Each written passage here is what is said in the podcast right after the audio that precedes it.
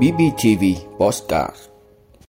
Đẩy mạnh tự lực tự cường trong sản xuất và tiêu thụ sản phẩm cho nông dân. Những lưu ý khi sổ hộ khẩu, sổ tạm trú hết hiệu lực. Bảo đảm trật tự an toàn giao thông trong các dịp nghỉ lễ. Vụ Việt Á đã khởi tố 29 vụ án, 102 bị can liên quan thổi giá kit xét nghiệm. Đạt thỏa thuận lịch sử về bảo vệ đa dạng sinh học. Đó là những thông tin sẽ có trong 5 phút tối nay, ngày 20 tháng 12 của BPTV. Mời quý vị cùng theo dõi. Thưa quý vị, sáng nay ngày 20 tháng 12, Hội Nông dân tỉnh Bình Phước tổ chức hội nghị tổng kết công tác hội và phong trào nông dân năm 2022, biểu dương nông dân sản xuất kinh doanh giỏi, tôn vinh sản phẩm nông nghiệp chất lượng cao, tiêu biểu tỉnh Bình Phước năm 2022. Nhằm phát huy những kết quả đạt được, đẩy mạnh phong trào thi đua yêu nước, tạo khí thế thi đua sôi nổi, quyết tâm hoàn thành xuất sắc nhiệm vụ chính trị năm 2023. Ban chấp hành Hội Nông dân tỉnh phát động phong trào thi đua với chủ đề đoàn kết, trách nhiệm, chủ động, sáng tạo, vượt qua khó khăn, phấn đấu thực hiện thắng lợi các mục tiêu phát triển kinh tế xã hội và xây dựng tổ chức hội nông dân trong sạch vững mạnh với 8 nhiệm vụ công tác trọng tâm. Đồng thời phấn đấu phát triển mới 3.000 hội viên, đẩy mạnh vận động nông dân thực hiện có hiệu quả phong trào nông dân thi đua sản xuất kinh doanh giỏi, đoàn kết giúp nhau làm giàu và giảm nghèo bền vững. Dịp này, Thủ tướng Chính phủ tặng bằng khen 14 cá nhân có thành tích trong phong trào thi đua nông dân sản xuất kinh doanh giỏi và có nhiều đóng góp cho hoạt động xã hội từ thiện trên địa bàn tỉnh. Chủ tịch Ủy ban Nhân dân tỉnh tặng bằng khen 108 nông dân sản xuất kinh doanh giỏi năm 2021. Ủy ban Nhân dân tỉnh công nhận 15 sản phẩm của 15 đơn vị và cá nhân đạt sản phẩm nông nghiệp chất lượng cao, tiêu biểu tỉnh Bình Phước lần thứ 2 năm 2022. Dịp này, Hội Nông dân tỉnh Bình Dương đã trao tặng kinh phí để các cấp hội nông dân trong tỉnh triển khai mua bảo hiểm y tế, hỗ trợ nông dân hoàn cảnh khó khăn. Thưa quý vị, Cục Cảnh sát Quản lý Hành chính vừa cho biết sau khi sổ hộ khẩu, sổ tạm trú bị thu hồi hoặc hết hiệu lực, người dân cần lưu ý một số cách để thực hiện các giao dịch hành chính để phục vụ giao dịch. Theo Thiếu tướng Nguyễn Quốc Hùng, Cục trưởng Cục Cảnh sát Quản lý Hành chính Bộ Công an, đến nay đã có 13 bộ ngành và 4 doanh nghiệp nhà nước, 24 địa phương và một số hệ thống khác thuộc quản lý của Bộ Công an đã kết nối với dữ liệu quốc gia về dân cư. Tuy nhiên, quá trình này còn gặp một số hạn chế.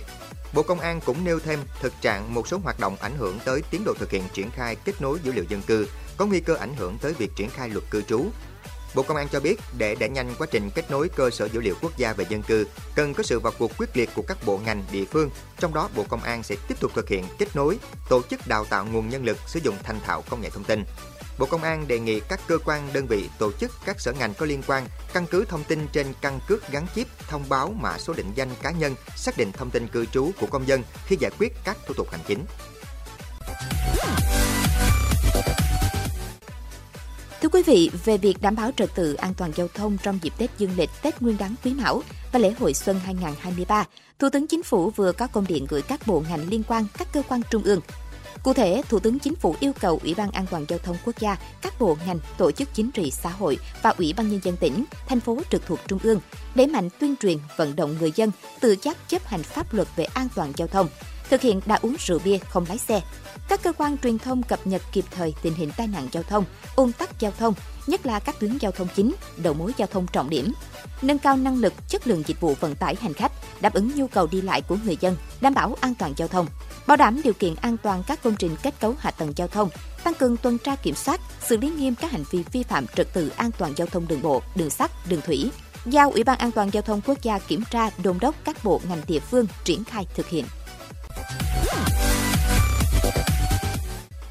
Thưa quý vị, Bộ Công an vừa cho biết sau gần 1 năm khởi tố vụ án, cơ quan điều tra các cấp đã khởi tố 102 người liên quan vụ công ty cổ phần công nghệ Việt Á nâng khống giá kit xét nghiệm COVID-19, trong đó có 8 quan chức thuộc Bộ Y tế, Bộ Khoa học và Công nghệ và hàng chục lãnh đạo, cán bộ CDC, Sở Y tế các tỉnh, thành phố. Mới đây nhất, Cơ quan Cảnh sát điều tra Bộ Công an C03 đã ra quyết định khởi tố bị can, thực hiện lệnh bắt tạm giam ông Nguyễn Văn Trịnh, trợ lý của Phó Thủ tướng Vũ Đức Đam. Đại tá Vũ Như Hà, Phó Cục trưởng C03 cho biết, vụ Việt Á đến nay, cơ quan điều tra các cấp đã khởi tố 29 vụ án với 102 bị can, trong đó công an địa phương đã khởi tố 27 vụ. Cơ quan điều tra Bộ Quốc phòng cũng khởi tố điều tra 5 bị can. Theo Cục Phó C03, việc kết luận điều tra vụ án đảm bảo tuân thủ quy định cho thấy chất lượng điều tra đã được nâng lên.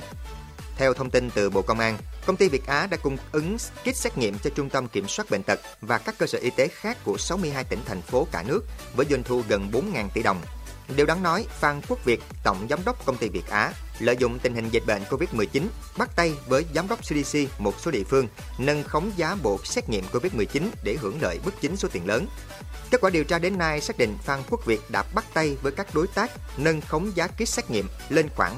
45%. Số tiền Việt Á thu về trong vụ này là trên 500 tỷ đồng. Theo lời khai của bị can Việt, số tiền mà tổng giám đốc Việt Á đã chi hoa hồng cho các đối tác là gần 800 tỷ đồng.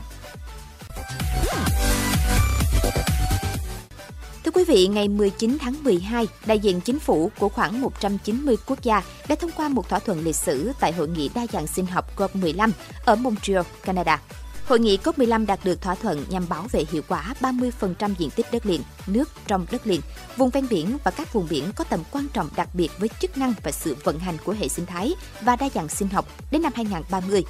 Hiện tại, chỉ có 17% đất liền và 8% vùng biển là được bảo vệ. Theo đó, các nước cũng cam kết huy động ít nhất 20 tỷ đô la Mỹ hàng năm từ nay đến năm 2025 để hỗ trợ các nước đang phát triển, gấp đôi con số hiện nay, về công tác bảo tồn để ngăn chặn sự tuyệt chủng của các loài bị đe dọa.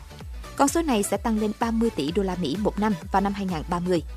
Tuyên bố chung cam kết bảo vệ quyền của người bản địa với tư cách là người quản lý vùng đất của họ, cắt giảm các khoản trợ cấp nông nghiệp gây hại cho môi trường, giảm rủi ro từ thuốc trừ sâu và giải quyết các loại xâm lấn. Đây được xem là một thỏa thuận có ý nghĩa nhất trong việc bảo vệ đất liền và các đại dương, cũng như cung cấp nguồn tài chính để cứu đa dạng sinh học ở các nước đang phát triển. Cảm ơn quý vị đã luôn ủng hộ các chương trình của Đài Phát thanh Truyền hình và Báo Bình Phước. Nếu có nhu cầu đăng thông tin quảng cáo ra vặt, quý khách hàng vui lòng liên hệ phòng dịch vụ quảng cáo phát hành số điện thoại 02713 887065. BPTV, vì bạn mỗi ngày.